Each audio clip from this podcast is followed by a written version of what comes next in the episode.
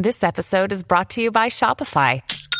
Forget the frustration of picking commerce platforms when you switch your business to Shopify, the global commerce platform that supercharges your selling wherever you sell. With Shopify, you'll harness the same intuitive features, trusted apps, and powerful analytics used by the world's leading brands. Sign up today for your $1 per month trial period at shopify.com slash tech, all lowercase. That's shopify.com slash tech.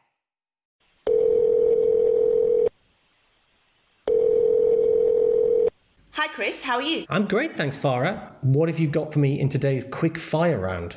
Today, we're looking at the world of tech and innovation. Are you ready? Let's go for it.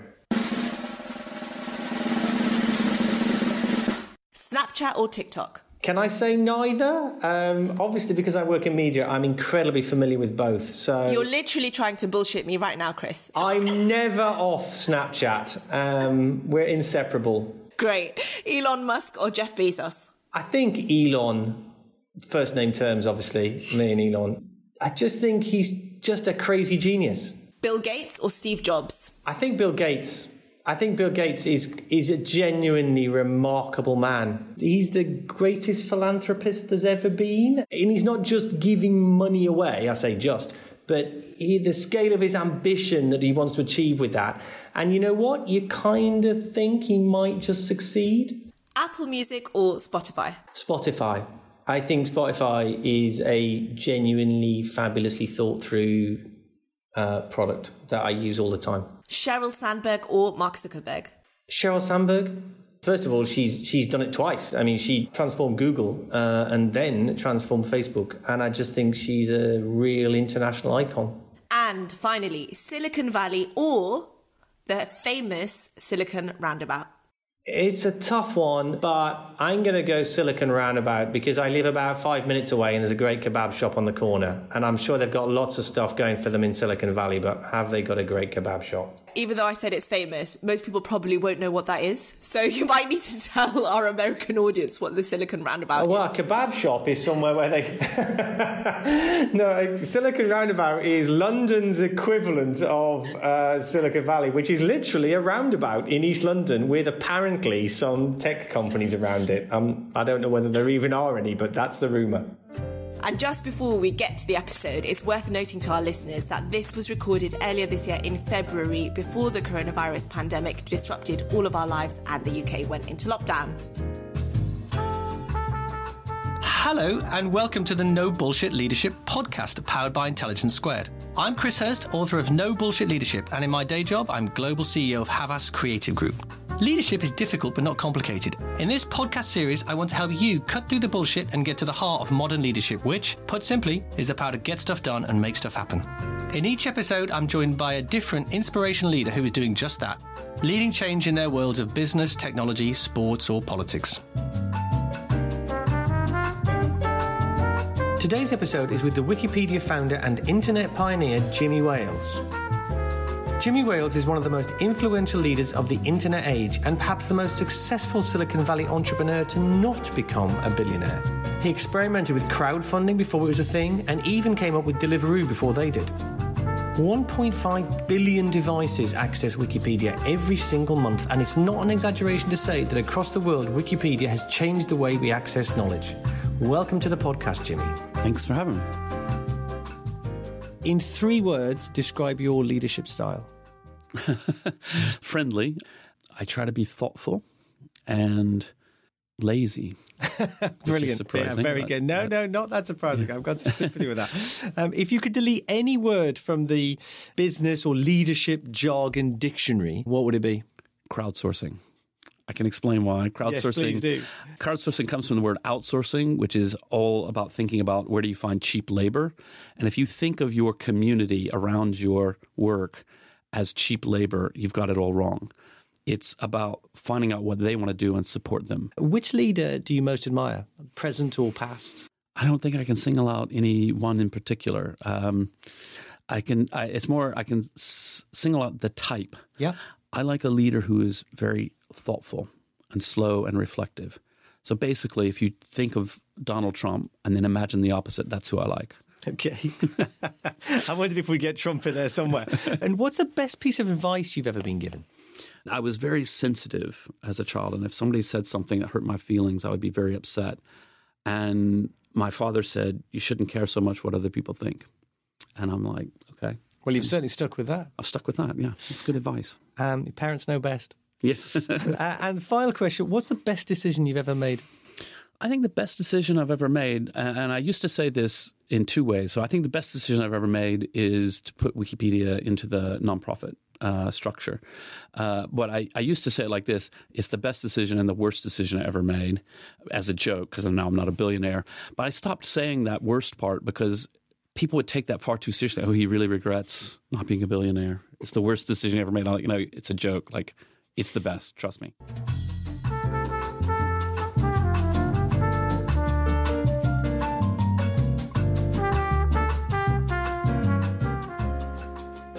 So, what does a billion hits a month feel like? It's an amazing thing. I mean, every uh, month we see 1.5 billion devices. And that's not necessarily 1.5 billion people because probably uh, you see Wikipedia on your phone and on your desktop computer, you know, so two devices.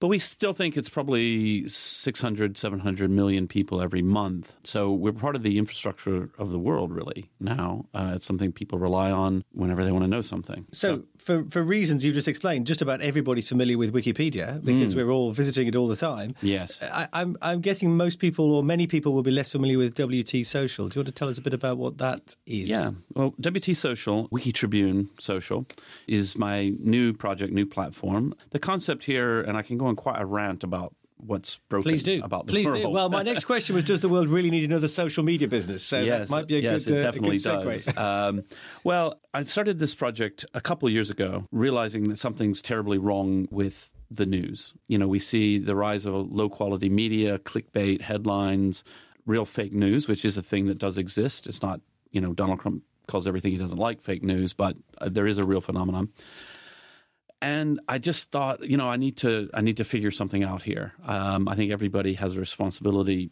to say, look, something's wrong in the world. Let's try and fix it. What is the environment that's causing that? That's what we need to fix. There's nothing wrong with journalism. Journalism is great. There's great journalists out there. It's the media that they're working in. And so for me, this is where the, the real realization is that the advertising only business model of Facebook and Twitter um, in particular, because they're the ones who most deal with news. Obviously, there's other social platforms, but their business model is to show you as many ads as possible to keep you engaged, to keep you clicking, which leads to a do design. Think, do you think ads get? I mean, I'm not sure that ads keep people engaged. I mean, I work in advertising. People spend a lot of time trying to avoid ads. Yeah, and I'm, by the way, I'm not anti-advertising. No, no, I, I, I know. You, no, but, no. I, but the but point is, yeah, it's no, it's not necessarily the ads, but they want to show as many ads. Yes, that's possible, for sure. Right, do, yeah. and obviously, I mean, from their perspective, they want you to pay for the ad, so it needs to have some return for you. Yes. That's good, but they'd rather somebody just look at your ad and then stay on Facebook, right, and not go off and engage with your uh, amazing creative sure. uh, thing. Anyway, the point is that in in that environment, what they want to optimize is for people's time on site, which leads to optimizing for clickbait headlines, for fluffy content, for shareable viral things, uh, because that's what keeps us addicted. Even though there's another part of our minds that says that's not really what I want. People are, you know, familiar with the the mail onlines, their their layout where they've got whatever sort of screaming headline story they've got here, and then they've got their sidebar of shame, as it's called, yep. which is all celebrity, uh, fluffy nonsense and uh, lots of bikinis. There's always bikinis there, and that's because that's what people click on. And so I said, look, what if we had a different kind of social network where everything is optimized around content that the community, a community very much like the Wikipedia community, has decided is quality. Like these are quality things that you should read. These are things that you're going to find interesting. Is is it a news site or a social site or something new that we don't it's, the like of which we don't quite have at the moment. It's it's something completely new i would say. So it is it is primarily a social site. We, we say it's a social site focused on news but it's an unusual social site. So every post or nearly every post uh, is collaboratively editable. So the idea is like I can post something and say, "Oh, here's here's a, a good link to the Center for Disease Control's article about uh, coronavirus and their current thinking about that. And then somebody else can come and say, "Oh, well, here's actually a similar one from the UK," and they can you can build something together to say, "Here's a reference to this news topic." We've launched with no ads uh, and no paywall, so I've a series of bad business decisions, but that's how I've built my career so far. And the idea is to say, look, we can find a different model for, for social media. And so the model I'm learned from and created with Wikipedia is to say, look, pay for it if you want to. Like, there's a place. We do ask you to pay. You don't have to pay. And what I want people to think about is what does that do to our incentives? So inside WT our incentives Social, as in within your organization within the organization. society? So for my my incentive, so with WT Social, the fact that we don't have ads and we don't have a paywall means wow, the only reason you'll pay is the same only reason you pay for Wikipedia is if you say, you know what, this is meaningful. Like this is something that I think should exist in the world. It's made my life better. I should chip in. I, I believe in this.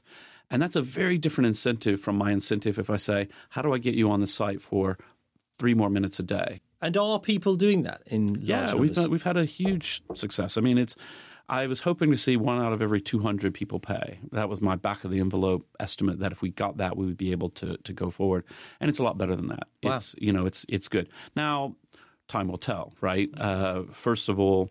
This is the early adopter crowd, so this is people who know my work. Uh, they're interested. They they think like I do. That hey, I do think something like this should exist. I'm happy to chip in to help Jimmy try to realize this whether we can grow beyond that, where we have not 500,000 people, but 500 million people, and we still see one out of every 200 pay, to be seen. Can I take you take you back a, a few years? When did you realize first realize the revolutionary potential of the internet? And I suppose uh. obvious follow up question: Has it lived up to or down to your expectations? Yeah, I mean, actually, quite early on, I remember back at university, I joined a politics discussion list and I sent an email to someone, and then they responded that they were in Australia. And I was like, wow, Australia, you know, I'm a kid in Alabama. I, it's hard to even conceive of such a thing. I was actually worried that the university was going to be angry because I'd somehow run up a long distance phone bill. I had no idea how the structure of the internet worked. I'm like, how did the email get from Australia? Did I'm, I'm imagining a dial up, you know, they had to call the computer. And anyway, I had that all my, my first but- admission, by the way, is I, I did a degree in engineering, and I, I remember very clearly going to the, the um, computer science lab, as it was then, and and being given something that they described as an email address, Right. uh, and thinking to myself, I cannot conceive of any possible use for this whatsoever, and sent one in my four years at engineering. Oh, so amazing. that is That's slightly brilliant. shameful. So That's- I that's ended up in funny. advertising. So draw Yeah. your own conclusions. Well, yeah, I mean, given how destroyed my inbox is, I, I sometimes think, what is the point of email? It's ruining my life. Anyway, so that was that was quite early on, uh, you know, sort of realizing that this could be very powerful, and then as the internet started to grow. This is what I always say about Wikipedia. One of the reasons Wikipedia is so successful is that I think almost everybody, when they first got on the internet and they first realize, hey, we can talk to people. There is this quite utopian thought of, wow, people can, I can learn about the world. People can share knowledge all around the world. And, that, and that's how And it was, that's very much how the internet was seen. I mean, Yeah, it, yeah. it wasn't it? It would bring Well, then- down totalitarian states and all this kind of in thing, the? In the dot com boom, it started to feel like it was all pop up ads and you know selling dog food and so forth. And that was when I launched Wikipedia. And I, and I, I think a lot of people thought, So this oh, is- is this yeah, two- this is this is 2000 2001, Yeah, yeah, yeah. And I think a lot of people thought, wow, yeah, this is great. Like sharing knowledge, that that is what the internet's for. That's what I thought it was about, and now we can do that. So it was it was very successful and popular. Now, has the internet lived? It has absolutely. Yeah, I'm a huge fan of the internet. I'm a big critic of certain problems that we have right now. Um, and Do you think net the positives outweigh net the positive are, are enormous, and you know the the the openness, um, the communication, the you know, I have a lot of concerns about censorship, for example, but the internet makes censorship very very difficult. Obviously, not impossible. Is fake news, or at least the uh, institutionalized fake news, where it's not just people, individuals giving their opinion, but is that a form of censorship in the sense that if you just put enough fake stuff out there, it's hard to tell that it's hard to tell what's real. I mean, it's interesting. I mean, certainly what we are seeing is state backed disinformation campaigns, which is, I wouldn't call it censorship exactly because that's a particular Hmm. concept, mm. but it's in that realm of misleading people, confusing people, you know, flood the zone with so much nonsense that it's hard for people to even know what's going on, what's true or not. I mean, my example of this is most recently is maybe Ukraine is the one who hacked those servers. It's like, no, like literally no. There's zero evidence of that. And just saying it a thousand times doesn't make it something that's actually true.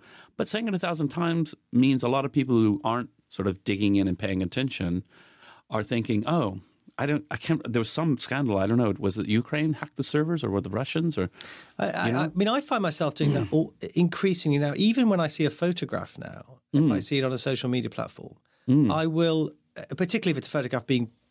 Look, at this, or wow, can you believe this person did this? Yeah. I will try and find out where that photograph came from. But one of the it's made things me sort of at least yeah. question more, which One maybe is a good thing. Yeah, I think it is. I think I think if we all step back and say what where what is the information we're receiving and where does it come from? Is it quality? This is something I think should be taught in schools in a much more aggressive way than it ever had to be in the past. Because in the past, the range of information sources open to you was fairly narrow compared to today. Today, you know, you if you want to know about coronavirus, right? You can you can get everything from crank crazy people blogs, rumors on Twitter, to serious sort of thoughtful things from official agencies to actually uh, and also this is a, a, a funny way of thinking about it but i was looking at a uh, an academic medical journal a scientific paper about sequencing coronavirus and i was reading it and i thought this is actually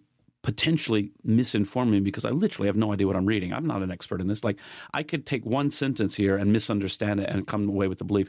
So I actually don't need to read the, the direct scientific literature. I need somebody who does Yeah, to it, intermediate to it. intermediate Yes, and yes, explain yeah. it to me. and the question then is, who do you trust to do that? I suppose. Yeah, Where do I you mean, find those people? You know, one of the things I I find very interesting is when we look at the Edelman Trust Barometer survey, which they've been doing every year for, for a long time, that uh, in the most recent survey, it's still the case that the most trusted group in society is scientists. And that's that's really good news, encouraging, yeah. um, given that amount of science skepticism that we see, given you know the, the anti-vaxxers and um, uh, I was really happy to see the head of the Climate NHS change, complain about goop the other day. I'm like, great, yeah, climate change, is not, you know, all of these things, but people still do trust scientists, and I do think I'm I'm quite old fashioned in a way about that sort of thing. Who do I trust? I trust thoughtful experts. Yes, me too. You know? I, am exactly the opposite. I'm absolutely not fed up of experts. I love Yeah, hearing yeah, from experts. Yeah, It's actually quite invigorating. Exactly, and uh, so yeah, it's um, it's a it's a funny time in history. As well as a company leader, you, you genuinely are a thought leader. Uh, what gives you your sense of achievement? a lot of things. I mean, certainly, I'm quite proud of Wikipedia and what the Wikipedia community has accomplished. You know, some meaningful moments for me are, you know, times I I like when I'm traveling. I like to visit schools in the developing world because I'm really interested in education and what's going on there. And when I meet young people in a very poor area, but they've all got a mobile phone and they all know Wikipedia uh, because they use it for their homework and they don't have you know, the school doesn't have any books in the library. You know, it's that sort of thing. And realizing, like, wow, this is actually impacting people's lives in a positive way that they're able to learn what they want to know. I mean, that's a fantastic thing. I mean, it's a really wonderful piece of it. So that gives me a sense of achievement. Do you feel it also comes with a, a heavy responsibility for you personally? Um, yeah, definitely. Or do you feel I it mean, sits with the community, or do you sort of share it with the community? Or? I, I'm part of the community, so I feel it. You know, I think we should feel it. We do feel it. You know, when you're part of the infrastructure of the world in the way that we are, we do have a heavy responsibility to to get it right, to to do the best we can. Obviously, Wikipedia has errors; it will always have errors. Doing quality reference material is really, really hard, and and mistakes will be made. But you particularly see, uh, and I actually haven't looked this up, but I can guarantee you, if you go, there's a page online you can look up the traffic to Wikipedia pages. Our traffic about coronavirus has gone through the roof, and that is because people are typing it into search engines and then they're they're going down the list, and they're going to click on Wikipedia because they trust Wikipedia. They know, of course, it isn't perfect and so forth, but they also know that it's honest uh, and that it's calm and that it's going to be fact based. And so then you say, well, the people who are working on that, they have a heavy responsibility. I'm intrigued as to your role as a leader and a founder, and I suppose as a figurehead with with all, all of your ventures. I mean, do, do you? They are obviously very, very heavily community driven. Very, they are. I mean, they are. They are. Ba- they are founded yeah. in the principles of a community. Yeah. You look at it sometimes and think, oh, we're you know, this well, bit's getting away from us, so we need to change our I mean, procedures. I, or yeah, I mean, there are definitely times when you know I, I say, look, we we need to find a solution here. One of the issues we have is it's become very hard to become an administrator. And people agree it should be easier to become an administrator. Now there's five different proposals for how to do that and none of them has majority support and therefore we're stuck. And we've been stuck for a couple of years at least you know? And i was like yeah okay i know that feeling right? And so you have to sort of go through some sort of a process to, to get consensus and ultimately get, does, does do, do challenges like that ultimately do they end up on your desk or your I don't know your um, mobile phone. Not really, I mean, not not anymore. No, I don't get involved in day to day policy, uh, but I I weigh in from time to time, and people do listen, so I have influence there. But that's always been the case, right? It's just it's the nature of a community of volunteers. You can't boss people around and tell them what to do because they, they'll just go, "No, I'm not going to do that," and that's that. So you have to bring people on board, which, by the way, I, I believe is actually you know when I speak to businesses and about leadership, I say, you know what? That's actually true in businesses as well, right? If you think I'm going to tell people what to do and I have to do it because I pay them, you're going to be sorely disappointed because unless people genuinely want to do the thing and they genuine buy in, yeah, they'll probably do it because they don't want to get fired, but they're not going to be happy. They're going to leave as soon as they can or they're going to do what you're demanding in a half-hearted way. I mean, that's that's certainly my my view and belief is that the, if you like the top-down management style, which is I think what your command mm. and control, let's yeah. say, which is what I think you're describing. Yes. I think maybe that worked once. I, I, don't know, but I certainly think it doesn't work now. No, I mean, um, I, I think it only ever worked in sort of the worst of situations where it's you know uh, your job is to stand here by a machine and turn that screw and you need to do this many per hour and you can only take breaks here and there. And it just doesn't really work in any kind of employment that involves human creativity and thinking which by the way everything does. Yeah, everything and, does. and so you know that trusting people training them so they have the capacity to deal with whatever comes up and then trusting them to just deal with it is the only way. The way i think talk about that is i think that's that is fundamentally about organizational culture. It's creating an environment mm. where uh, where the whole is greater than the sum of the parts. Mm. I suppose. Yeah. Um, well, I mean, one of the lessons from the from the Wikipedia world is that talent is much more widely distributed in society than people might have originally thought. Truth is, lots of people are are polymaths. They have lots of different interests and they're lots of different talents and young or old, you know, they're able to, to dig deep and, and do something.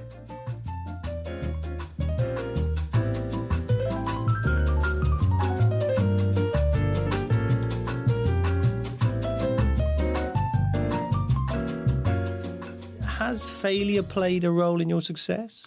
Definitely, definitely. In fact, I, I often, if I'm asked to speak to entrepreneurs, and particularly young entrepreneurs, I always come in and say, oh, well, here I am, and you think I'm going to tell you an inspirational story of my success, but I'm actually going to just tell you about all my failures. People love hearing about failures. Yeah, I mean, uh, and I actually think it's more more interesting. It's more important. It certainly helps you understand how I got where I am. Uh, you know, like the the tagline in the speech is "Failure, Jimmy Wales is good at it," and you know, it it is true, and it's it's actually, you know, it's when I start something new now. It's both a lot easier for me and in a certain psychological way, a lot harder um, and this is what I tell young entrepreneurs. I'm like, go out, try your thing and fail. And guess what? If it fails, nobody's even going to know. What's like literally nobody's paying attention to you. If I go out and fail, everybody's like, and that's great. I, am over it. Like I don't care. What's the what's the what's the biggest or most uh, important lesson failures taught you? I've learned a lot of lessons. You know, things like I mean, you jokingly said in the intro that I invented Deliveroo before Deliveroo, but I did try to do a, a online food ordering business. And that one, it was just too early. Like people didn't know what the hell I was talking about. And, you know, in 1996, restaurant owners in particular were like, do you mean a fax machine? Like, I, they don't even know what the web is or the internet. So here's what I, I say to young entrepreneurs like, first of all, when things aren't going well, you have to be willing to persist and push through and solve those problems. And people may doubt you, they may not agree, and you just have to push through and, and make it happen. Also, you need to realize when something's not working that you need to radically pivot and change. The problem is these are completely contradictory bits of advice, right? So you hit a problem and you think, should I stop doing this and go to something completely different or should I push through? And that's the art of entrepreneurship really is is learning over time to recognize as fast as you can hey, this is this is not working because I need to tweak this, that, and the other, or this is fundamentally a bad idea. This is never going to work, and I need to change completely. And you never know. Like that's the in some ways that's the joy of entrepreneurship, but it's also the pain of entrepreneurship. I mean, by by any measure, you've been incredibly successful. What do you think your your greatest strengths are? Uh, I'm, I'm, a very friendly person. a very friendly, friendly very person. Friendly person. Yeah. So I mean, it's interesting because you you, you're reading about different business leaders. People can be successful with very different styles. For sure. And so you've got sort of legendary, the Steve Jobs, kind of a tyrant, right? But a, genius, a creative genius and bullies people through things and, and they and pushes them hard to achieve more than they ever could have. And that's a style that's totally not me. I, I just not. I can't do that. I'm just not that type of person. And my approach is much more friendly. Like I'm just like I like people, and um, you know, like let's have some fun and let's try something interesting and so on. And so, and that's that's not a perfect leadership style. You know, it's got its problems. I'm often I'm very bad at firing people who need to be fired because I'm just too nice, and I just think you know, well, let's try and figure out how to how to what can this person do how can we improve and so on which is good in a way but you can go too far with it so i'm that's a weakness of mine do you think you're just uh, not afraid of failing? Or does it just um, not enter your head? Is that just not a, a, an equation I mean, you consider? Uh, you have to consider it a bit, and you, you have to be. I mean, you're, you're a little afraid. There was a story uh, in Wired about Wiki Tribune uh, when I was in the middle of a pivot. So we had the old model wasn't working. I laid off all the journalists, and the headline like he was going to save journalism. He failed. Right? I forget the exact quote, but I'm like, well, that that's actually ouch, right? Uh, and by the way, you got all the facts wrong. We didn't fire all the staff, only the journalists. Fake news. You know, fake news. Um, but you know those kinds of things. You know, like people say to me, "Are you nervous when you get up to give a speech?" I give speeches a lot. That no, no, zero, not at all. And I mean, there is a, there is a part of me that just in my mind, there's a piece that says, I don't care what you think of me, right? Because go fuck yourself. I invented Wikipedia. So I'm happy, right? I, I, I don't feel I've not contributed to the world. I don't feel I've not done a good thing. So anything else I want to do now, it's, it's my right to like screw things up and do it wrong and fail and, and whatever. It's a little embarrassing when a failure happens, but it's really more about saying, you know what, actually, if, if you want to innovate, unless you're – on the brink of failure in some sense, you're probably not actually innovating, right? You're not trying something new because if you're trying something new and untested, obviously you're going to get it wrong sometimes. You'll get it right sometimes as well. I always say this about the money question. I live here in London, and the number of bankers in the city right here who make far more money than I ever will, right, is huge. I have no idea. There's lots of them and they're very wealthy, right? And I'm like, I wouldn't trade with any of them for a second because I, I mean, my life is so interesting. I can go anywhere and see anybody. And if I go to a country and I want to meet the president, I just, you know, they're like, oh, yeah, the Wikipedia guy, I'll meet him. That's amazing. Like, what, what a treat in life to know that I can do whatever I want in that sense, not on my own jet, right? You know you can buy plane tickets. Uh, you, you, mentioned you mentioned earlier there was a there was a story behind the Nearly Deliveroo. Did yeah, I, yeah. What, what is that?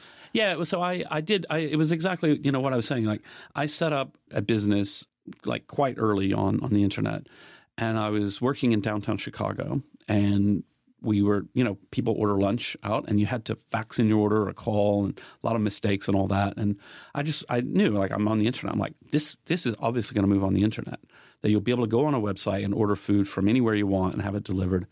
And so I built the website and sort of got a system for putting menus in. It was all very primitive and so on. And then I went out to local restaurants.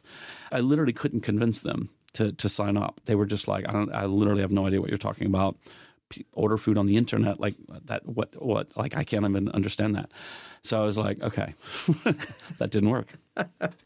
There you go. Maybe every maybe every idea has its time. I well think as- every idea has its time. And actually, this is another thing I, I talk about to young entrepreneurs and actually also to policymakers and, and sort of a cultural point. One of the fantastic things about the Silicon Valley culture, which has its flaws, of course, but one of the great things about it is the idea that if you try a startup and it fails, that doesn't mean your career is over and that you're a loser. And in fact, what it probably means is you're too early, you're too late. You know, there's always reasons. And if you learned from it, then you're likely to get a second backing or you're going to get a fantastic job at Google or something like that. And in a lot of cultures, particularly in the East, uh, actually continental Europe is is not perfect in this regard. There is this sense that if you try to do a startup and you fail, it's going to be shameful and you're probably going to damage your job prospects in the future and so on and so forth. And certainly anybody in a position of power, like if you're hiring someone uh, at a big company in Paris, I hope nobody looks at a, a failed entrepreneur and says, "Ooh, failed." Right? I hope they say, "Oh, that's super interesting." Right? I've got all these other sort of people who've never tried anything in their life. I agree with that entirely. I think timing uh, is interesting as well. I, I heard somebody talking about 4G and 5G, and an idea is relevant to the technology context that it's launched in as well. So 4G enabled mm. Uber. Uber couldn't have existed with mm. 3G. Yeah. And I think it's an interesting conversation now, which is what will 5G enable? Mm-hmm. Maybe there's somebody's had a Deliveroo type mm-hmm. idea that's died that will will yeah. thrive once five G comes I, I think along. that's exactly right. You know, sometimes people ask me, "What do you think the next big thing in tech is well, going to be?" Well, that is my that, yeah. well, nearly my next question. and I always say, "Look, I'm an entrepreneur, so if I knew that, I'd start building it." My final question then. So, you nearly touched on this, but what next for you? I'm 100% focused right now on WT Social, so Wiki Tribune Social. If people like my ideas and they've heard this, I please come and sign up. Um, please pay if you want to, but you don't have to. I just think we can build something new and different uh, in the area of social media that will help save journalism and therefore help save the world. Jimmy Wales, thank you very, very much for your time. Thank you. Yeah, great to be here. If you enjoyed listening to this podcast, we'd love to hear your thoughts. Please take a moment to rate and review us on Apple Podcasts.